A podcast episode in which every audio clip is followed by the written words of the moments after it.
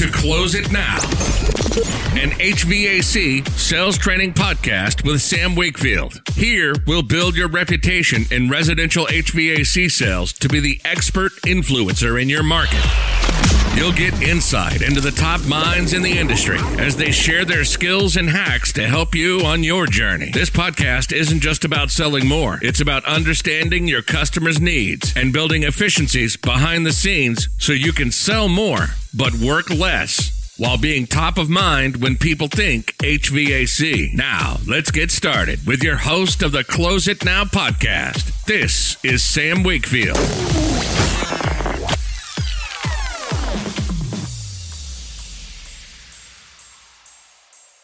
Welcome back. Sam Wakefield here. This is the Close It Now podcast. It's been a little bit. I have to apologize for being away so long. I know it's been a few weeks.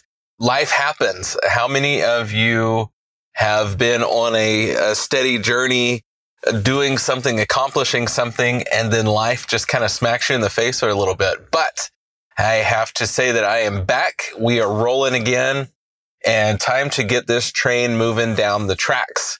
So today we are talking about how many of you have experienced when you go to give new information in a sales appointment. The resistance. And it's weird because people, they say that they want to hear why you're there. They say that they want to hear your information. But as soon as you start to give them any type of uh, new data or information about if it's about equipment, if it's about system sizing, if it's about airflow, whatever it is, when you start to go into that, they get that glazed over look in their face, that glazed over look in the eye. And they have, it's like this moment of, they literally just asked me about this, but now they're not paying attention. They're not listening. They totally check out and move on to something else. I think it's actually, you know, two parts that cause this. One is just our society. Our society is such that you in that we're just such a ADHD type of a mentality with all of our devices, with everything, that they just kind of jump into, they didn't really want to hear the answer, but they just went ahead and mentally jumped onto something else out of habit. I think that's a lot of what happens is it's a habit to, you know, only half pay attention to everything in their life. And when you're doing that, of course, and we're all guilty of that too. Raise your hand if you're the, you know, you watch a movie at home with your wife, with your computer going, your laptop beside you, got the iPad on the other side, and got your phone in the middle with this movie going on, thinking that you're paying attention to anything, but you've basically missed most of the things that are happening all around you. But we all do it. We've all had those moments. And I know I've been guilty of that myself. So we have this ADHD type of mentality, this that instantly moves on to other things. The other thing that I think what causes this is people are so conditioned to just being resistant to salespeople, generally speaking. So there is a way, and we've covered this a little bit in another podcast I did about asking permission, but there's a way to give data. There's a way to give new information that will keep that resistance down. And we're going to, this is kind of springboarding off of that permission thing, but there's a three step process anytime you give a new piece of information which makes sure that they lock it in, lock it in their head, because you've got to check in with people too. So that's what we're talking about today.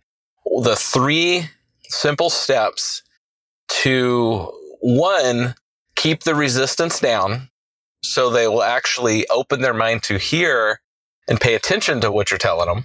Two, you actually get to communicate what that is. And three, to lock it in and make sure that, that it's understood before you move on. Because if you just keep bouncing from data point to data point to data point without checking in with people, if you lost them on, say, step two, but now you're on step five and they didn't catch steps three or four, they're absolutely not going to catch five. And you know what? The confused mind says, the confused mind says no. The confused mind says no. So if you've lost them at any step along the way, they're just going to say no to you.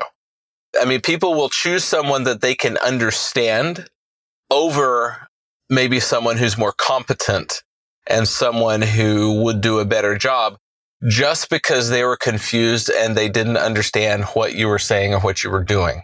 So that, because people want things explained simply to you. So this comes, uh, this message today is brought to you by my experience I just had in a home. Raise your hand if you've ever gone to a sales appointment and they tell you, well, you're bid number six. I was number six today. This lady has had five other companies out to give her pricing for a new system. Now, the context here is this equipment is five years old. Not very old equipment, but it's got serious problems. The installation was horrible to start with. It wasn't sized properly for the space, all those kind of things, which we're fixing to get to because it has to do with your due diligence. So I was number six today. It has it all been today. And so we go into the process and we'll get to the points here in a minute, but go into the process and I start asking her these questions like, okay, well, it's important to size the equipment properly. Has anyone else done a manual J load calculation on the house? No, what's that? Oh, really? Okay, well, how did they size your equipment? Well, they ba- based it off of what I currently have. And they based it off of the square footage for that the city says that this house should have. Oh, really? Okay. Well, do you know how accurate that is? Well, not really. I'm just going off of what everybody's saying. So it turns out only one other company had any type of idea of semblance of professionalism. They went, took the extra step to print off. So in Austin, Texas, there is a, a appraisal district has kind of sketches when the surveys are done. I don't know if this is everywhere across the country. I know most major cities have this. But sketches when houses are built or appraised for tax purposes, just very rough sketches of square footage. Well, if your town is anything like our town, a lot of times those are wrong. So he's got this, and every bit of the rest of his proposal was built off of wrong information. So I go through, I say, okay, well, I don't guess at what we do. And this is a fantastic line that you can use, uh, which is just, we don't believe in guesswork. We want to be accurate because sizing equipment, there's, it's just math. There's a formula behind it. It's just math. You punch in the numbers and it'll tell you the right answer every time as long as you punch in the right numbers. And people get that. They understand that. So they want you to not be guessing at what you're doing. So we'll go through and I measure the space that we're looking at. And she says, wow. And that's when she pulled out that other drawing. She's like, that's really different than what this one shows. And I was like, well, did he measure it? No. I said, okay, well, let's measure it again. Initially, I'd measured the space with my laser tape measure. I said, well, let's do it again. Let's do it the old fashioned way. So I pulled out my real tape measure and I got her involved. I said, okay, hold this for me. What are we reading? So I'm writing it down along the way we go through, we go through, we go through. I did the math and I said, okay, would you like to hear how big your house actually is? Of course. And so I tell her, and it's uh, that matches my initial measurements, which is over 400 square foot different than what the other company had. Then I asked her, I said, okay, now we measured this together, right? Yes. Okay. Here's what it is. So she, one, she was blown away. I said, oh, so this is good information for you because you're getting taxed on a bigger piece of house than you have. So I would definitely talk to the appraisal district and have your house remeasured so you don't pay as many taxes. But more importantly, we don't believe in guesswork. We work off of accurate information. So then, of course, I pulled out the uh, Manual J software and quickly did a, a Manual J right in front of her and showed her what size system we should be looking at. Now, here's the important part. Five other companies had sized the system at a four ton. I'm sizing it now, and with the load calculation, I actually showed about 2.4 tons for this space. So with modulating equipment, of course, we're looking at a three ton system for the space.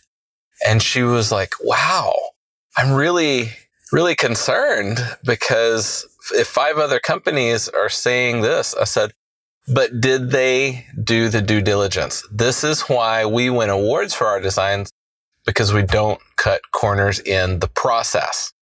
And so it was a fantastic visit. Really, it showed her some things.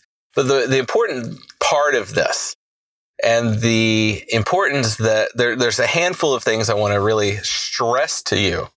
One is the importance of doing your due diligence. It's a crawl space house. I looked in the crawl space, took a picture, showed her the level of insulation in her crawl space, went into the attic, measured the level of insulation in the attic. All of that went into the calculation.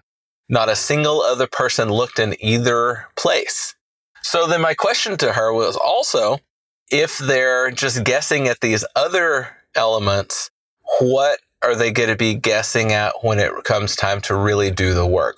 What other parts are they guessing at? So that's a good, a great pop out for you right there is use that. Say if the other company is guessing at this part of the work, when this is the easy part to do, how many other shortcuts are they going to make when it takes more time and is a little harder? Because how you do anything is how you do everything. And it's fantastic conversation. The other part is, and I've been doing this along the way with you because it's become such an ingrained part of my conversation is anytime you give a new data point, step one is ask permission. So by doing that, the questions are really simple. When I asked her, would you like to see how big your house really is? And then once I finish the load calculation, would you like to see what size system your house really calls for? And so you ask permission. You ask them, would you like to see when you're showing your equipment, when you're showing your uh, presentation? Would you like to see the, all the options that are available to you? Or another question could be, would you like to see all of the different models that are available? Would you like to see the benefits and the features of this system and how it affects these concerns that you've expressed to me? And of course, they'll say yes. And when you use these words and make it part of your conversation, it's not weird. It's not different. It's not out of the ordinary, but you, uh, you make it part of the way that you speak. So you're asking permission for that. They give you the permission. Then you tell them. So step two is to give the data. Step one is ask permission. Step two is give the data you know, you go through it in such a way that they, of course, they understand it. Don't use industry jargon. Break it down for them. Tell them what's going on. You know, like today, I had the uh, we had the conversation about. She was asking about. So when you do this work, does that mean that the furnace and and all these everything gets changed, or what? Is, what does that mean? And I was like, oh, that's a great question. Would you like to hear what a system means? So just asking the permission to tell somebody what it means. So then, of course, went through and explained to what the definition of complete system actually means. But when you break it down, break it down to them. Don't go into all kind of jargon or whatever, unless you're, of course, that one in a hundredth client that's an engineer or something that wants to hear it. But so step two is actually giving the information. And then step three is crucial. Step three is so important. It's the step that's the most commonly missed and skipped, but you've got to check back in. So once you've asked permission, you've given that piece of information. Step three is, does that make sense? Do you understand everything we talked about? Do you get what we're talking about here? You know, use any of those questions. My favorite is, does that all make sense? But it's so important. And, and if it doesn't, that gives them the opportunity to ask further probing questions about what it is or anything that popped up in their head during that conversation. It also lets you know, you know, you've got to be clear. You have to know that they understand what is going on before you move on to the next sections, before you move on to the next part. Because if you lose them at any step of the way, anything else along the way, they're not going to get. They're still thinking about that one thing that they didn't understand. Again, goes back to the confused mind says no. So the three steps of communication A, asking permission. Would you like to hear some examples? Would you like to see some examples of this? Of course, they say yes. Step two, give the information in a way that they understand without using too many complicated words. Think in terms of their perspective, not your perspective. And step three, you've got to check in. Does that make sense? Do you understand? Any other questions about this before we move on? That's a great one. Perfect. All right. Well, great. The next step is, and then there's your segue into the next step. The next step is, and then just move into the next step. So it's such a beautiful way to communicate. And then just it's each segment of your appointment are those little building blocks just put together. You think of it like a conversation, think of it like a paragraph. Anytime you're reading a paragraph, you don't want it to be one run on sentence. So that's what each of these section does. It breaks it up into an easily digestible sentence. And then when you check in, does that make sense? Okay, the next step is that's the period moving into the next sentence in your paragraph.